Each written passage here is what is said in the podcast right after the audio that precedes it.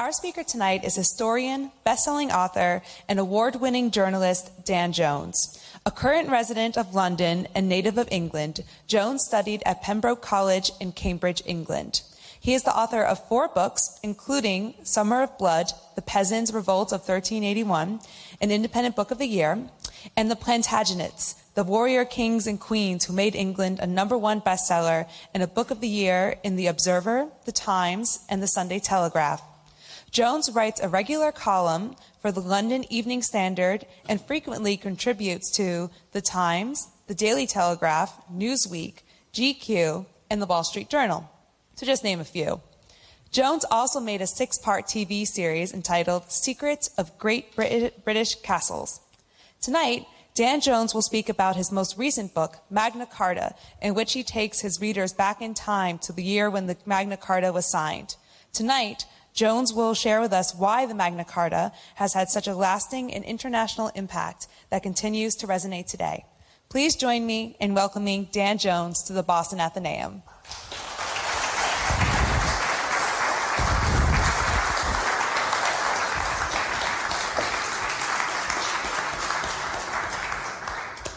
Well, thank you to Deborah for that uh, rather wonderful introduction. She promised she was going to speak in her best baritone, so, uh, so that we could all hear her voice kind of rolling around this beautiful room. And um, I, think, I think we'd all agree that she managed that. Uh, that was a very kind introduction. It's very kind of you all to come uh, to this extraordinary location tonight. It really is uh, a beautiful building, and I'm honoured to, to be here talking to you. Um, as Deborah said, I'm going to be talking about Magna Carta um, which is the subject of my new book. Now, usually when I talk about Magna Carta, I, um, I, which I've been doing quite a lot this year because it's, it's a big anniversary year for Magna Carta, but you, usually I start by painting a picture, if you will, of England in the year 1215.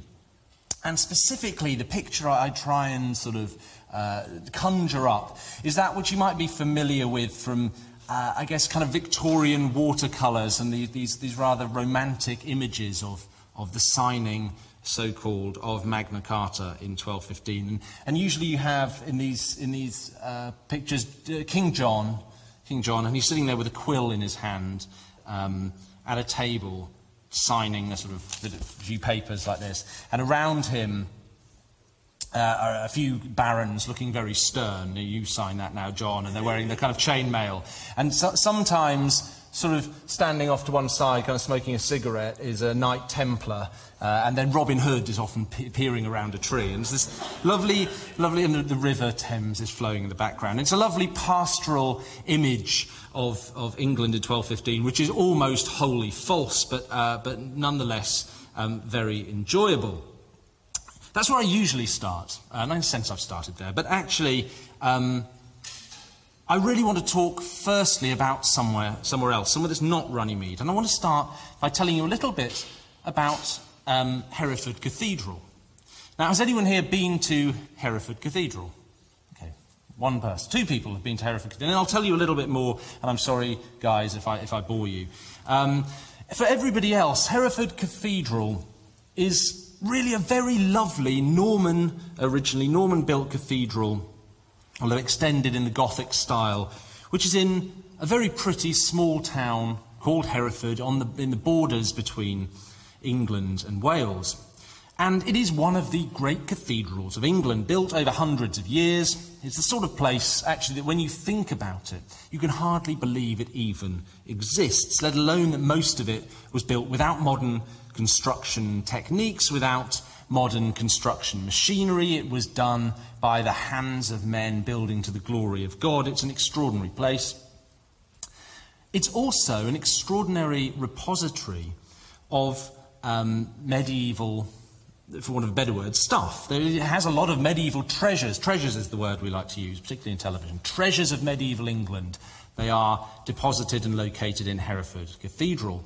Um, for example, it has the most exquisite chained library full of ancient books, literally um, attached to, you know, or, or, secured in the shelves with metal chains, just as, as they used to be when books uh, were more precious commodities than sometimes they are today. Obviously, I accept my own books from that, and I, I, do encourage you, when you buy one, to secure it to your shelf with a dog leash or whatever you want to use, um, as well as the chained library.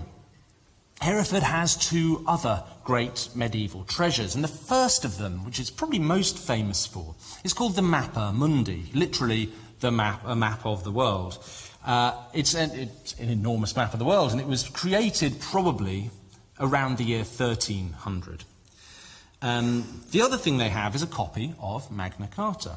And that dates from slightly earlier, from the year 1217. It's two years older than the original that King John uh, granted. Um, but it's, it's ancient, obviously, and it's important in its own way. Now, probably about this time last year, I visited Hereford to do a bit of filming, and I took the opportunity to go and see both the Mappa Mundi and the Magna Carta that they held there. And as I, as I was looking at both of them, um, I was kind of struck by a thought, and this happens very occasionally, but it does happen. A, a thought will occur. And, and this one came while I was looking at the map. Um, and the Mappa Mundi, if, you, if you've never seen it, a picture of it, it's, it's seriously impressive. It's seriously impressive. It's huge. Uh, it's incredibly detailed and beautiful. And it tells us some amazing things about how medieval people understood their world. And when you first see it, you can scarcely, um, scarcely get your head around the fact that it represents the same planet that we live on today. It, it looks very alien. It could almost be another world. And, uh, but when you, when you start to inspect it more closely, you can see many of the countries um, not this country, I'm afraid, but many of the countries that we, we know today, they're there on the map. England, Ireland, France, Italy, uh, Egypt, Israel, India, China, Russia, and, and many other places, some of them even further afield. But the thing about the Mappa Mundi is it's been distorted, I guess deliberately in a sense, distorted in its creation, in its drawing. It's been squashed into a precise circular shape. It's oriented quite literally so that east is at the top and Jerusalem is right in the middle, and everything is built around this, this scheme. Um, so to make sense of it as a map with modern eyes, you, you sort of have to, you end up, because East is there, you kind of end up craning your neck, and everyone who's looking at the, the of Mundi is standing, oh, this, yeah, this is really wonderful. Um, but even when, even when you're standing doing your, um, doing your head, head squint thing. Um, there are still lots of odd things about this map, even when you've got used to the, the sort of squashed up um, uh, nature of the, of the countries that are on it.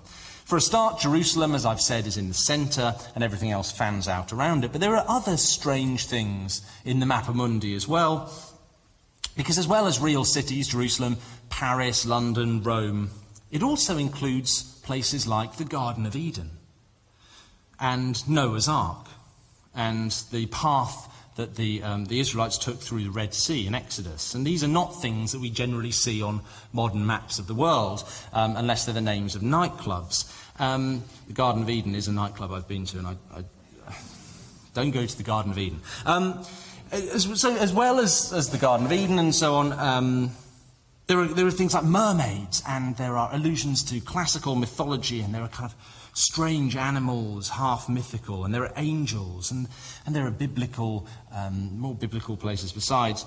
Uh, things which in our mind today have no place on, uh, in a map of the actual world. So, all this is to say, as I was looking at the Mappa Mundi, I thought, well, this is very beautiful, and it's very strange, and it is in, in its way a wonderful work of art, but it is also essentially redundant. Um, in its original purpose. It's not a map uh, that you would use to plan your next vacation. It's not a map that you would use if you wanted to plan your route somewhere, unless you were going to Jerusalem or the Garden of Eden. Uh, you wouldn't use the Mappa Mundi to, to plot your route. It has been superseded. We have Google Maps, okay? So in a sense, the Mappa Mundi is a relic. Now, I was thinking about all of this, and then I sort of shifted over to look at the Magna Carta that's held in Hereford Cathedral. Now, the Magna Carta that's held in Hereford Cathedral is also rare. It's also ancient, and when you've looked at a lot of Magna Cartas, you sort of get a kind of Stockholm syndrome of Magna Cartas and start to find them very beautiful. And I think the Hereford Magna Carta is, is, is rather a, a, lovely thing to look at as well. Um, but like the Mappa Mundi, the Hereford Magna Carta is also full of redundant or obsolete or useless um, information and prescriptions. Um, none, none of them are to do with unicorns or the Garden of Eden or whatever. There are sentences that go like this No constable, governor, nor his bailiff shall take the corn or other goods of anyone who is not of that town where his castle is, without instantly paying money for them, unless he can obtain a respite from the free will of the seller. But if he be of that town wherein the castle is, he shall give him the price within forty days. Well, fine. Uh, you know, and then you move on to all kidels, which is a fish trap essentially. All kidels uh, for the future shall be quite removed out of the Thames and the Medway and throughout all England, excepting the seacoast. Well, again, that's a sort of interesting bit of information about the waterways of medieval England, but it, it bears really no uh, no relation to England. I know you probably think England is like Hobbitsville, but I promise you, we've got rid of the fish traps and fish weirs out of the Thames and Medway a long time ago, and we're not worried about that anymore. Uh, you know, the Magna Carta in Hereford Cathedral says, all patrons of abbeys which are held by charters of advowson from the kings of England, or by ancient tenure or possession of the same, shall have the custody uh, of them when they become vacant, as they ought to have, and such as it hath been declared above. And you say, so what? So honestly, so what? And so he goes on. Now, this it is true, it is true, of course, that in the middle of 1217 Magna Carta there are two clauses that we do see as relevant today. Of course it is. And these are famous clauses echoing the original Magna Carta. No free man shall be taken or imprisoned or disseized, means dispossessed, of his free tenement or liberties or free customs, or be outlawed or exiled or in any way destroyed, nor will we condemn him, nor will we commit him to prison, excepting by the legal judgment of his peers or by the laws of the land. It goes on, of course, the next very famous clause to no one will we sell, to no one will we deny or delay right or justice.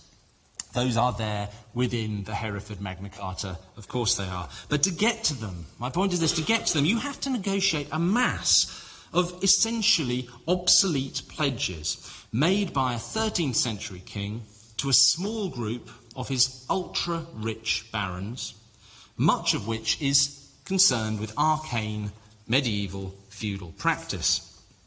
And so I, I stood there in Hereford looking at the charter, and I thought, it is odd, it really is odd, that whereas today we, we think of the Mappa Mundi as pretty but obsolete, when it comes to the Magna Carta, despite all of this, we still hold it in great veneration. Now, what I, I'm trying to suggest with all this is that there is manifestly something there, isn't there, in the Magna Carta that is extraordinary. There's something powerful. There's something transcendent. There's something, um, a, gentleman who, who introduced a talk I did yesterday, he said magical about the Magna Carta. There's certainly, I don't know about magical, but there's certainly something, there's a weight to the Magna Carta that is greater than the sum of its parts. But why? Why is that? So, the first thing uh, in considering the question why is to examine well, what are the, the, the parts of Magna Carta? Where, where did Magna Carta come from? And I suppose the simplest thing we can say about Magna Carta, the first thing, the most obvious thing we can say about Magna Carta, is that it was a peace treaty. In the summer of 1215, the third Plantagenet king, King John, was at war with his own subjects. And more particularly, he was at war with a group of barons who they called themselves, the barons who were at war with their king, the army of God and the Holy Church. And that's the sort of, I love that. That's, the army of God and the Holy Church is a sort of grandiose title that only rebels can really go about with any kind of seriousness. The army of God and the Holy Church, and we're coming for you, King John. Um, what were the army of God and the Holy Church complaining about? Well, they had a very long list of grievances, and I'll try and summarize them. The most immediate of the grievances, I think, was that uh, John had been attempting and failing to wage a very costly foreign war. His enemy was the King of France. And the reason for this was because during his reign and the earlier part of his reign, John reigned from 1199 uh, to, as we'll see, 1216. During the earlier part of his reign, John had inherited what we can loosely call, we could quibble about the terms, but we will loosely call the Plantagenet Empire, assembled by his father, defended, his father Henry II, defended by his brother Richard the Lionheart.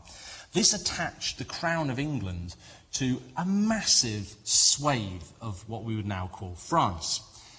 Normandy, Brittany, Anjou, Maine, Touraine in the centre, Aquitaine, a huge sprawling duchy incorporating what we now think of as Gascony, uh, Angoulême, these sort of places in southwest France. The English kings were lords uh, of so much, they controlled the entire western seaboard virtually of France. Now, all of that had come into John's possession when he inherited the crown from his brother Richard the Lionheart in 1199. But unlike his brother Richard the Lionheart, John had been wholly, almost wholly, unable to defend it. And it, it, had, it had fallen piece by piece. Most of it he had lost, and most significantly, between 12, or by 1203 to 1204, John had lost the Duchy of Normandy. Very, very significant, because this, barring a, a, few years of interlude, this had been attached to the English crown since the Norman conquest of 1066.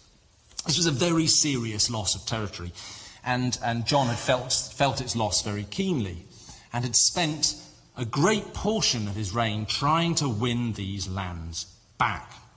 In fact, he'd spent nearly a decade directing almost the, the entirety of his government policy towards raising the money to finance a war of reconquest. But it had gone wrong. It had gone badly, badly wrong. On July the 27th, 1214, uh, John's allies, including his half brother uh, William Longespée, his, uh, his nephew Otto of Saxony, would be, uh, and sometime Holy Roman Emperor, they were defeated by the King of France at the Battle of Bouvines. Their armies routed. Huge numbers of prisoners, including John's half brother, had been taken, and it had been an, a, a, crushing, crushing defeat for John's allies. Uh, allies whom he had paid very, very, very handsomely to support his cause against the King of France. And the net result was that John, uh, who had been uh, several, a couple of hundred miles away from the battlefield uh, near La Rochelle at the time, John had been forced to return to England, broke with his military reputation on the floor and his enemies at home ranged against him, ready to strike.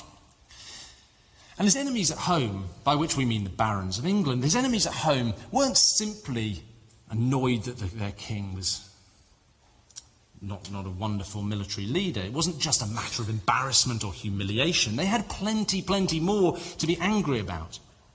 They were angry about John's tax policies.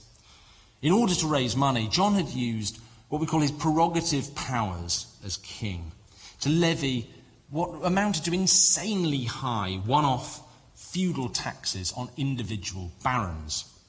He would fine them huge amounts of money for what were called feudal incidents, for marrying, for um, uh, when the king's eldest son married, he would levy. When they wanted, particularly when they wanted to inherit, if, if a father died and a son wished to inherit, John would levy a tax of his own choosing. And it, it might be several hundred pounds, it might be several thousand pounds.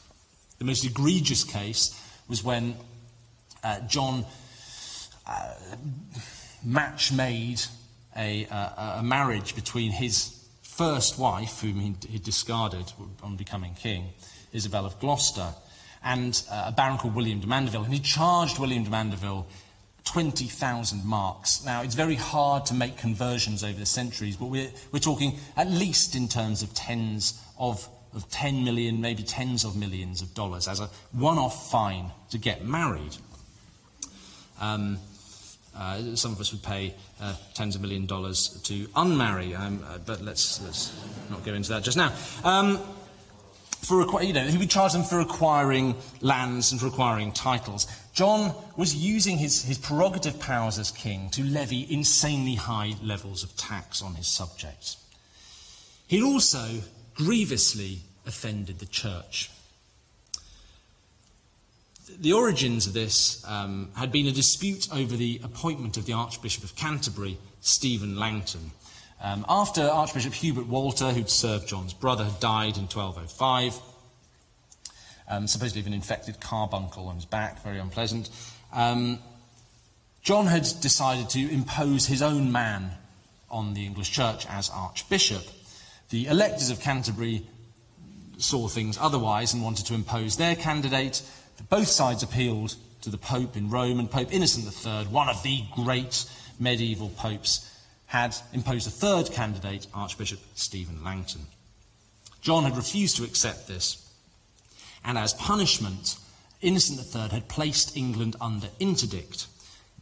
Essentially, I'm sure as you all know, this means no church services allowed. No marriages, no, no uh, Christian, I mean, Christian burial is one exception, but no church services were allowed. And this interdict went on for more than five years. During the course of the interdict, which John cheerfully uh, ignored, by the way, when the interdict was on, this was, John saw this not as a sort of uh, a punishment from God's representative on earth, but as a wonderful opportunity to enrich himself at the expense of the church. He diverted church revenues into his own coffers and made a fantastic fantastic amount of money from doing so. Uh, he made uh, Innocent III even angrier. Innocent excommunicated John personally, uh, and this reinforced the popularly held view that John, like the rest of the Plantagenet family, was, as John's brother claimed, descended from the devil. Richard the Lionheart was fond of saying, From the devil we came, and to the devil we will return. And people really believed that. People really believed that. In fact, there was this, I think there was this sense with the Plantagenets that uh, they were almost proud of this diabolical reputation. Um, John's father, Henry II, it's a slight digression, but I, I do like John's father, um, Henry II, had this wonderful mural in Winchester Castle, um, according to the Chronicle of Gerald of Wales, at any rate. And this mural was of a, a, an eagle, a great eagle, and it had four eagle chicks, and they were all perched upon it with, you know, with their, their sort of talons on its side, and their, their sharp beaks. And um, they were all attacking the father. The, the eagle chicks were attacking the, the, large eagle. And the smallest of the eagle chicks, and the most vicious, uh, was leaning over, about to peck its father's eyes out. And Henry II thought he'd commissioned it himself. This was after his four sons had rebelled against him. And he, uh, and you, if you went to Winchester Castle as a guest of Henry II, he'd sort of take you by the arm and lead you around and go, look at this marvellous mural. And, and he would say, and that, of, that's me, and that's, uh, that's Henry, Geoffrey, Richard, and there's John, just about peck my eyes out. Aren't they wonderful? Just Kids, huh? You know, but there was this, this real sense, this real sense that the Plantagenets were a diabolical, evil family. Uh, and John had um, done absolutely nothing to dispel that. Besides all of this, as, it, as if this weren't enough, John had personal um, animus, I suppose, with plenty of his subjects. He was said to have seduced the wives and daughters of some of his barons. He had a very, very bad habit of murdering people who offended him. Um, probably most egregious amongst, amongst John's victims uh, was his nephew, Arthur of Brittany. Arthur of Brittany uh, was a rival, really, for the throne. There was some uncertainty at John's accession as to which of them should become King of England, which of them should inherit the continental possessions. Um, John won that argument, and for good measure. Uh, he, he, captured Arthur, locked him up um, in Rouen Castle, and so the story went that was, I think, believed at the time. At Easter in 1203, John got drunk, uh, bashed poor Arthur's head in with a stone, uh, and threw his body into the River Seine. Um, that was certainly what people believed at the time, and there's no doubt that Arthur of Brittany disappeared. This is a story that was taken on by Shakespeare in his play about King John and, and given um, even, even, more of a dramatic shape to it. But John, had, John was responsible for the murder of his nephew, Arthur of Brittany.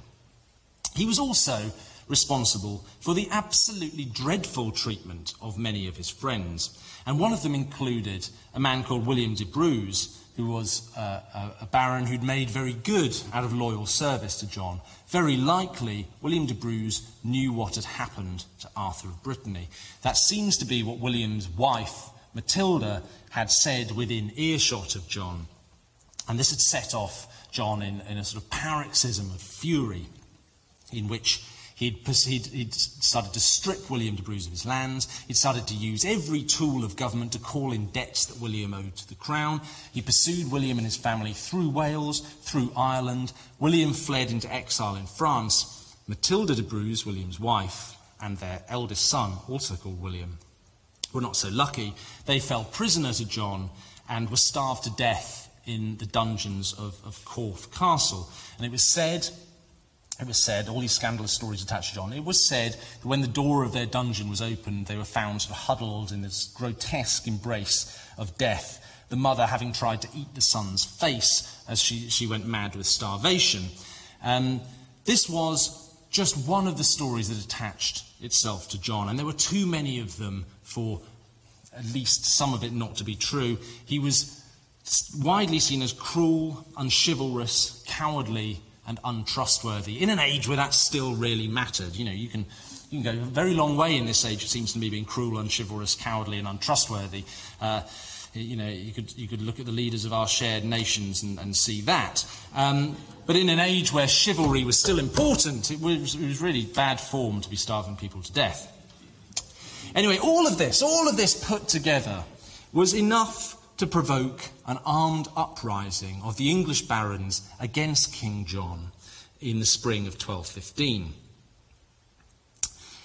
And the key moment, really, in that uprising, which was led by a man called Robert Fitzwalter, um, who was, he called himself Marshal of the Army of God and the Holy Church. The key moment of that really occurred on May the 17th, 1215, when uh, in the culmination of a deal done between the barons and the merchants, the sort of financial um, interests within the city of London, London was surrendered to the rebellious barons. It was a Sunday morning, so the chroniclers say. Uh, the, most of the inhabitants of London were in church. The rebellious barons arrived outside the walls and they were permitted entry to London. Well, once they held London, the English capital, then as now really a sort of powerhouse uh, of, of, political and financial um, muscle. Uh, this forced John to the negotiating table. It was for very, very good practical reasons. John's treasuries were located at the Tower of London, John's uh, and Westminster, and both of these John could now no longer access. So in June of 1215, John was absolutely forced to the negotiating table to come to terms with his barons in order to delay the outbreak of full civil war. Now, the deal that was thrashed out, they came together at Runnymede. So the, the barons held London. John was forced to retreat to his castle at Windsor, which is some way, about 25 miles up the River Thames. And the deal that was thrashed out at Runnymede was written up into a number of identical documents. And that text, that deal, is what we now call the Magna Carta. There was no, we think, original Magna Carta. There is no sort of master document. What survived from 1215 are four more or less identical texts of the same agreement.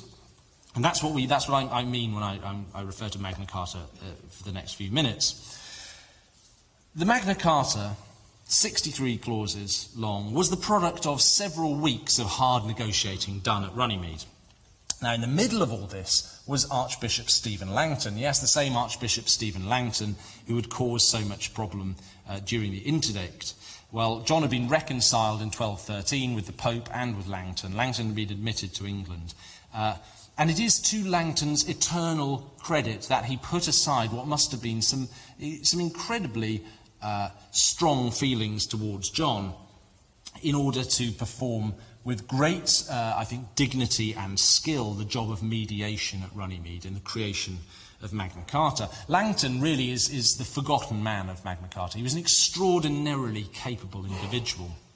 And if we, if we were to put aside his role in 1215 and even and just look at his career, he was, he was a, a really serious um, a towering intellect, really, of his age. He was one of the greatest uh, scholars at the University of Paris. He was a theologian. He was a deep thinker. He's responsible for dividing the Bible into the chapters by which we still use it, even if it were not for Magna Carta. In fact, Magna Carta probably got in the way. If it weren't for Magna Carta, we'd, we'd remember Langton, I would hope, for his, his achievements. He'd written at great length and lectured at length about ideas that had been shared by John of Salisbury, by Thomas Becket before him uh, about the nature of tyranny, the nature of the difference between a prince and a tyrant, at what point it was legitimate to rise up and depose a prince. Langton had thought about all of this. And, and when you look at his career, he must have had sympathy. His sympathies must have lain, as some of the chroniclers said, with the barons. But he performed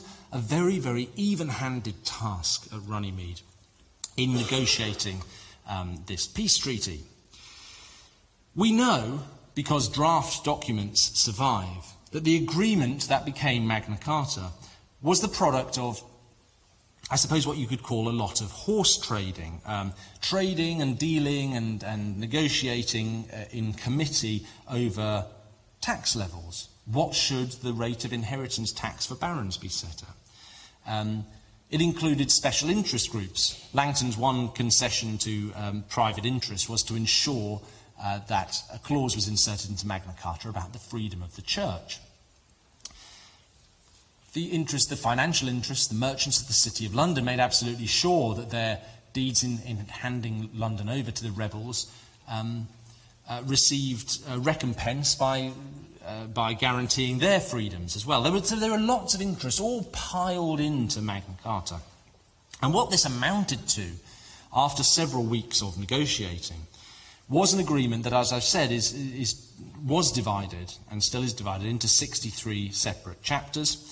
It ran to around uh, three and a half, four thousand words of, when it's written down, heavily truncated, contracted uh, medieval Latin.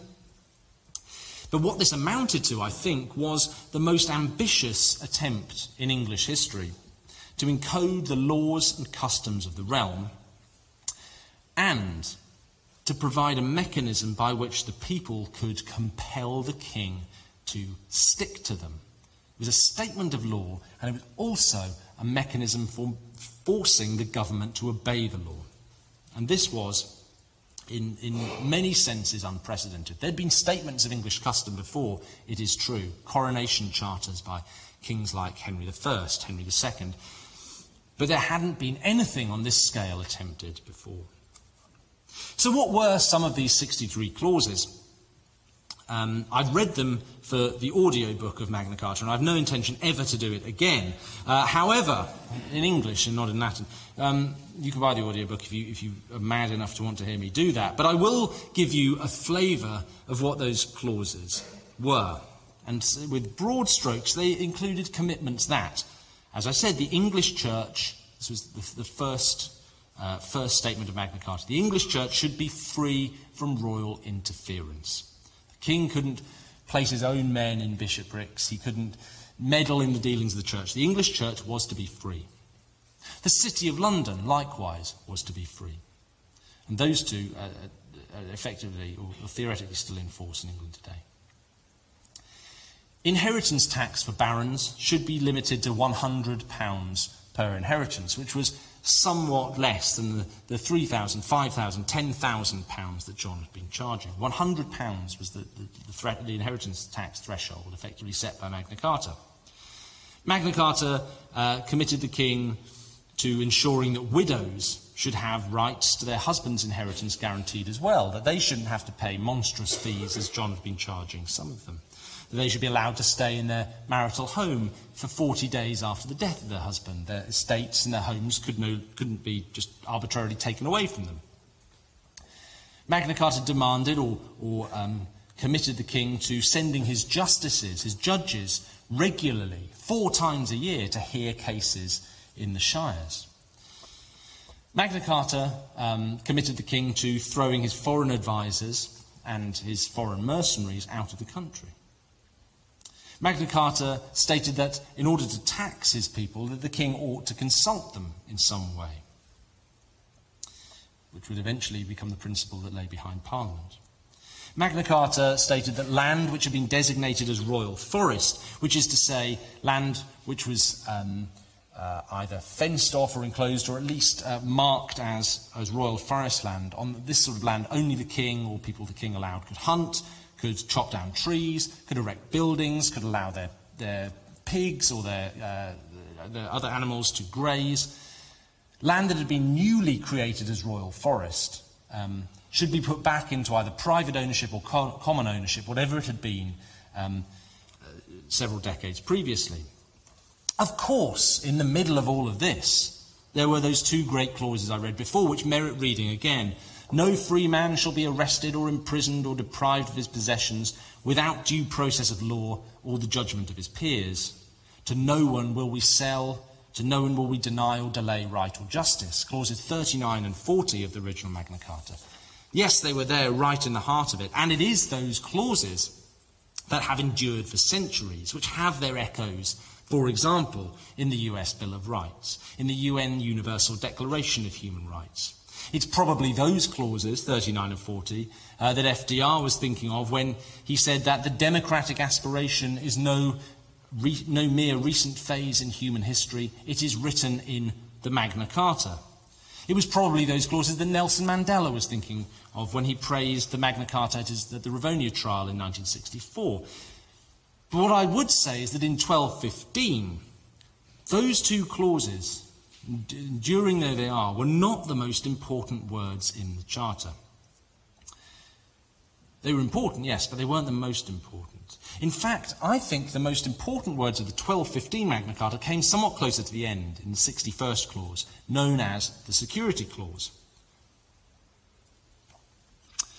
And the Security Clause, one of the longest clauses in the document, was something very novel and very interesting indeed, because it stated briefly that if the king refused to obey Magna Carta, or stopped obeying Magna Carta, or stopped allowing his subjects the, the rights and the customs which had been laid out in, in great and detailed uh, schedule in Magna Carta, then a council of 25 of his barons could distress and distrain him in any way they thought fit, uh, essentially.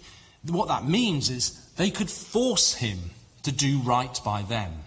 Or to put it another way, this was a license for them to make war upon him in order to compel him to stick to the terms of the agreement. And that sounds good, but the minute you start to think about it, it is absolutely fatal. Because, to return to my first point, what was Magna Carta? Magna Carta was a peace treaty.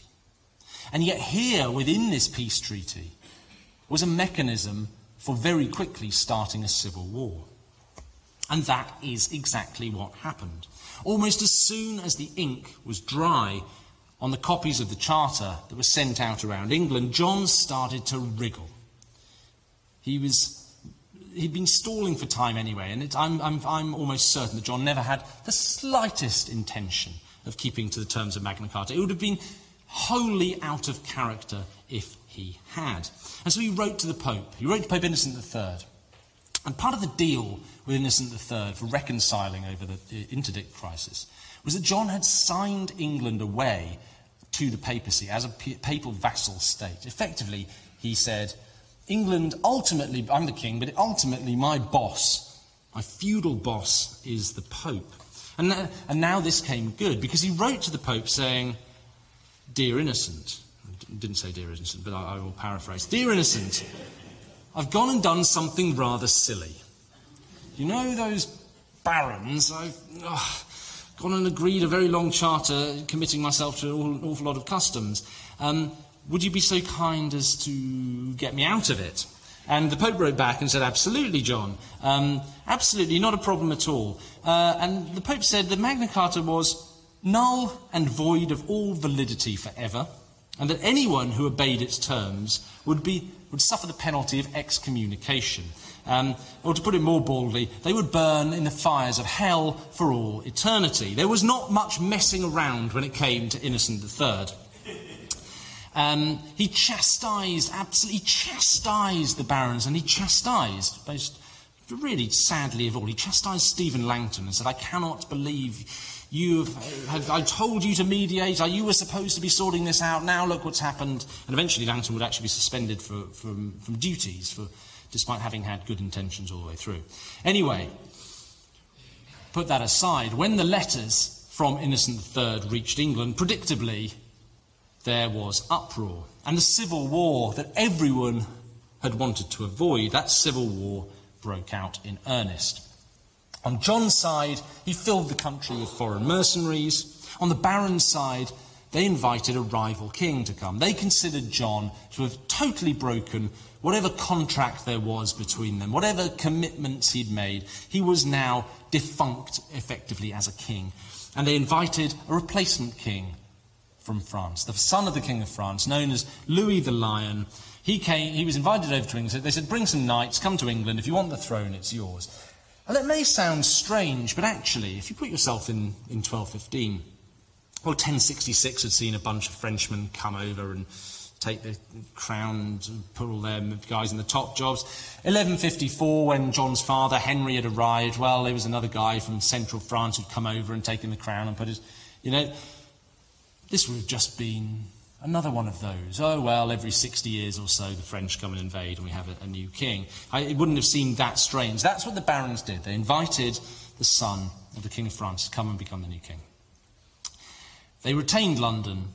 Um, John, as I said, filled the country with mercenaries, mainly through, uh, from northwest Europe, coming through the ports of, of southeast England, Kent, and so on and uh, a vicious conflict started to spread up and down the country. A conflict on the scale of probably the anarchy of Stephen Matilda. It was, it was building towards that kind, which was, had been the, the most terrible war of, um, of the 12th century. Uh, and in fact, the entire Plantagenet project had been about stabilising England after that war. Well, one of those wars was, about, was, was, was breaking out. In all of this, Magna Carta was forgotten. And I think if you, if you sort of pause the tape of this story at the end of 1215, and if you pretend that we were, um, we were film producers or, or, television producers, we were going to make one of those sort of end of year, that was the year that was programmes, and it was sort of Christmas time in 12, on the telly in 1215, um, then would we have said, oh, wonderful peace treaty, Magna Carta, greatest thing that happened this year? No, we absolutely would not have said that. We'd have said there's a civil war going on. And something happened in Runnymede that kicked it all off, but was, I, I, doubt people will be talking about it in 800 years' time. It would have seemed very unlikely, because Magna Carta, in the context of the autumn and, and early winter, 1215 going to 1216, as we date it now, Magna Carta was a total failure. Or at least, Magna Carta was a total failure until John died. He did, if you like, the decent thing. In October 1216, uh, he, he was good enough to contract dysentery, having, so the story goes, lost much of his royal baggage uh, and, and, and jewellery in the Wash, the marshy area, uh, northeast England. John died, and he left, the, he, he left his inheritance, he left his crown, uh, to his 10 year old son, Prince Henry, who became Henry III. Um, I don't think John was mourned greatly, certainly if we believe the chronicler Matthew Paris. Now, Paris was not an enormous fan of John, nor had been his predecessor at St Albans, uh, Roger Wendover. Nevertheless, Paris is usually worth quoting. And Matthew Paris, writing about John's death, said, these are the sort of final words of, of one of the chapters of his history of these times. All England reeks with John's filthy deeds, foul as it is. Hell itself is defiled by John's presence. Put that on your tombstone, mate. Right. Um, there weren't actually, I don't think there were many people who'd have disagreed. I honestly don't. However, however, as I said, John had achieved something by dying. Because in John's death, the charter that he had been so lukewarm, let's say, about, suddenly came back to life. Magna Carta's afterlife its survival, which is something quite distinct from its original making. Magna Carta's afterlife began at the moment of John's death. Excuse me. And that was because the people surrounding the young king, Henry III, uh, among them, um, the, the self proclaimed greatest knight of his age, William Marshal, as well as a, a papal legate, they did something rather brilliant. They, if you like, dusted off Magna Carta. They removed some of its most troublesome clauses, in, in particular the security clause. And they presented it to the realm not as a treaty um, uh, foisted on an unwilling king, something that was pushed onto the, the monarchy, but something that was given of the king's own volition, that was presented to the realm as a platform for a new government, something, a government that was reformed, a government that was willing to listen to its subjects' grievances. So Magna Carta was reissued in 1216, and it was reissued again in 1217, by which time uh, Henry III had been crowned, albeit rather hastily, in Gloucester. Um, the Battle of Lincoln had been won against uh, Prince Louis of France's troops, and Louis had effectively been paid to leave the country. So some military stability had been given to the situation, but that was really contingent on and dependent on this notion that Magna Carta could be something around which people could, could gather and start to build a reformed England, a reformed monarchy. And that process of reissuing Magna Carta in 1216 and 1217 became a pattern that, that carried on throughout the 13th century. In 1225, when Henry III reached adulthood, it was reissued again, this time in exchange for taxation, so that Henry III, um, having not paid uh, wholly paid attention to his father's reign, could go and try and win back some Plantagenet lands in France. But that's somewhat of a dish, different issue. Thereafter, during the 13th century, at every major moment of political or constitutional crisis, or at a moment when, when the king needed, was in particular need of taxation, Magna Carta would be reissued or reconfirmed. That happened in 1237. It happened in 1265 at the height of the Second Barons' War between Simon de Montfort and Henry III. It happened in 1297 when Edward I was suffering uh, a, a, moment of um, quite substantial political crisis because of his wars. Edward, III, Edward I sorry, um, confirmed Magna Carta for the last time in 1300. But it had been confirmed or regranted several times more during the course of the 13th century. What also happened during the course of the 13th century was this idea that I mentioned in Magna Carta of the king having to meet with representatives of his subjects if he wished to take tax. All that started to, started to happen. And what emerged was something that we now call Parliament the, the gathering together of, firstly, of barons, then of knights who in some way represented uh, the interests of free men in the shires. This became, uh, eventually started to become an institution, certainly by the end of the, uh, of the 13th century. And as Parliament developed, it developed confidence, it developed procedure, it developed tradition. Magna Carta started to be read at the beginning of Parliament. And so the effect of that was that by 1300, Magna Carta had become a legend, a myth, a symbol. It stood for the crown's willingness to observe customs, to observe rights. And if you like it, if you like, it was the symbol of what we would now call the social contract. And that fame, the fame of Magna Carta, which sprang up in the 13th century, would endure.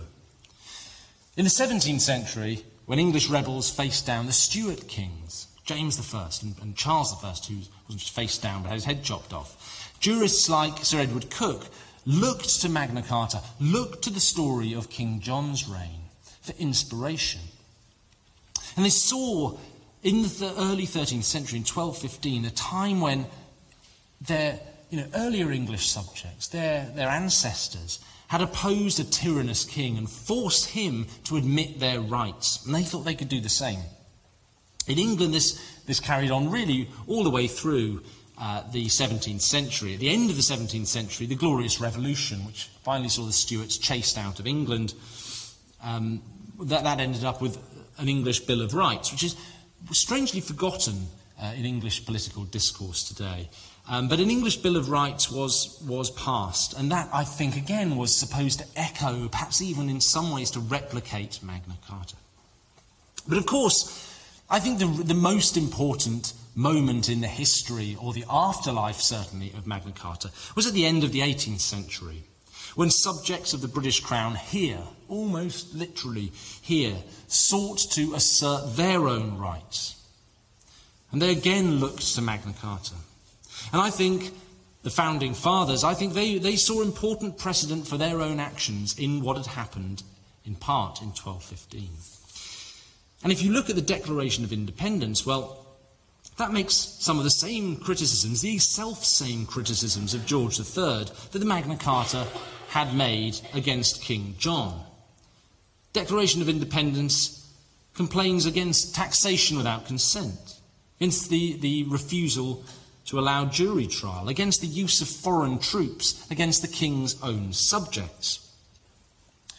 The United States Constitution, well, that echoes Magna Carta as well. It echoes it almost uh, word for word in one place, in Article 3. The trial of all crimes, except in cases of impeachment, shall be by jury that is a reformulation, much more elegant in my opinion, but a reformulation of Clause 39 of the 1215 Magna Carta. The Fifth Amendment to the US Bill of Rights.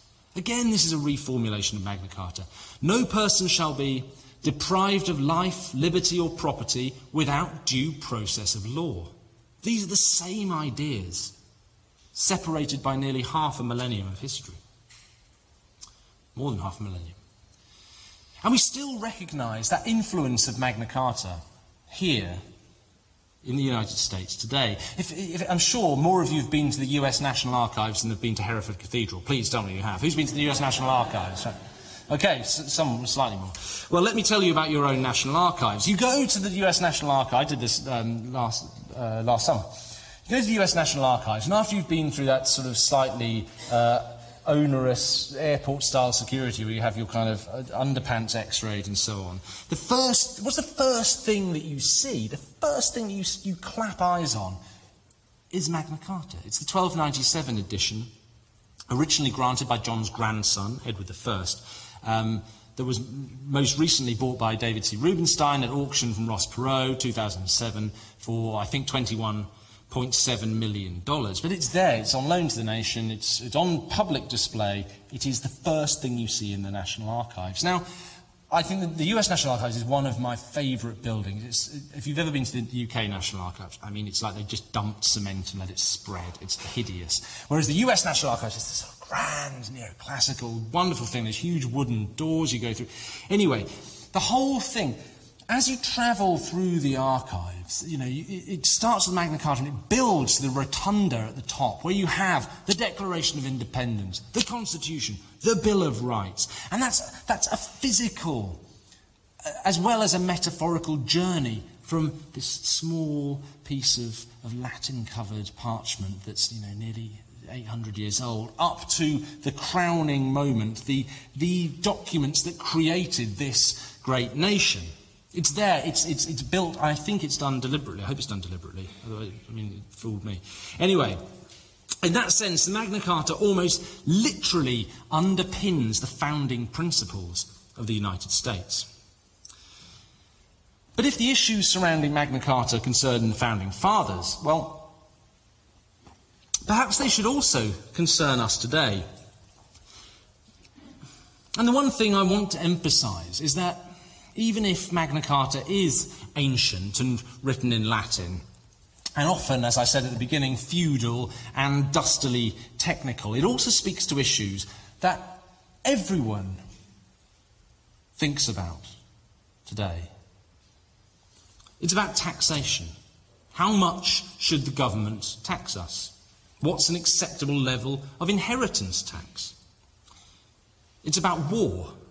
Do we want to pay for the government to fight foreign wars, whether or not we can immediately see the links with our safety at home? John, of course, in 1214 had been fighting in France, but his brother Richard, who had helped create a lot of the, the, the, the problems, a lot of the situation that led to Magna Carta, where had Richard been fighting? He'd been fighting in Syria. Magna Carta is about unlawful arrest and imprisonment. Can government agents really just arrest, hurt, kill citizens effectively because they want to?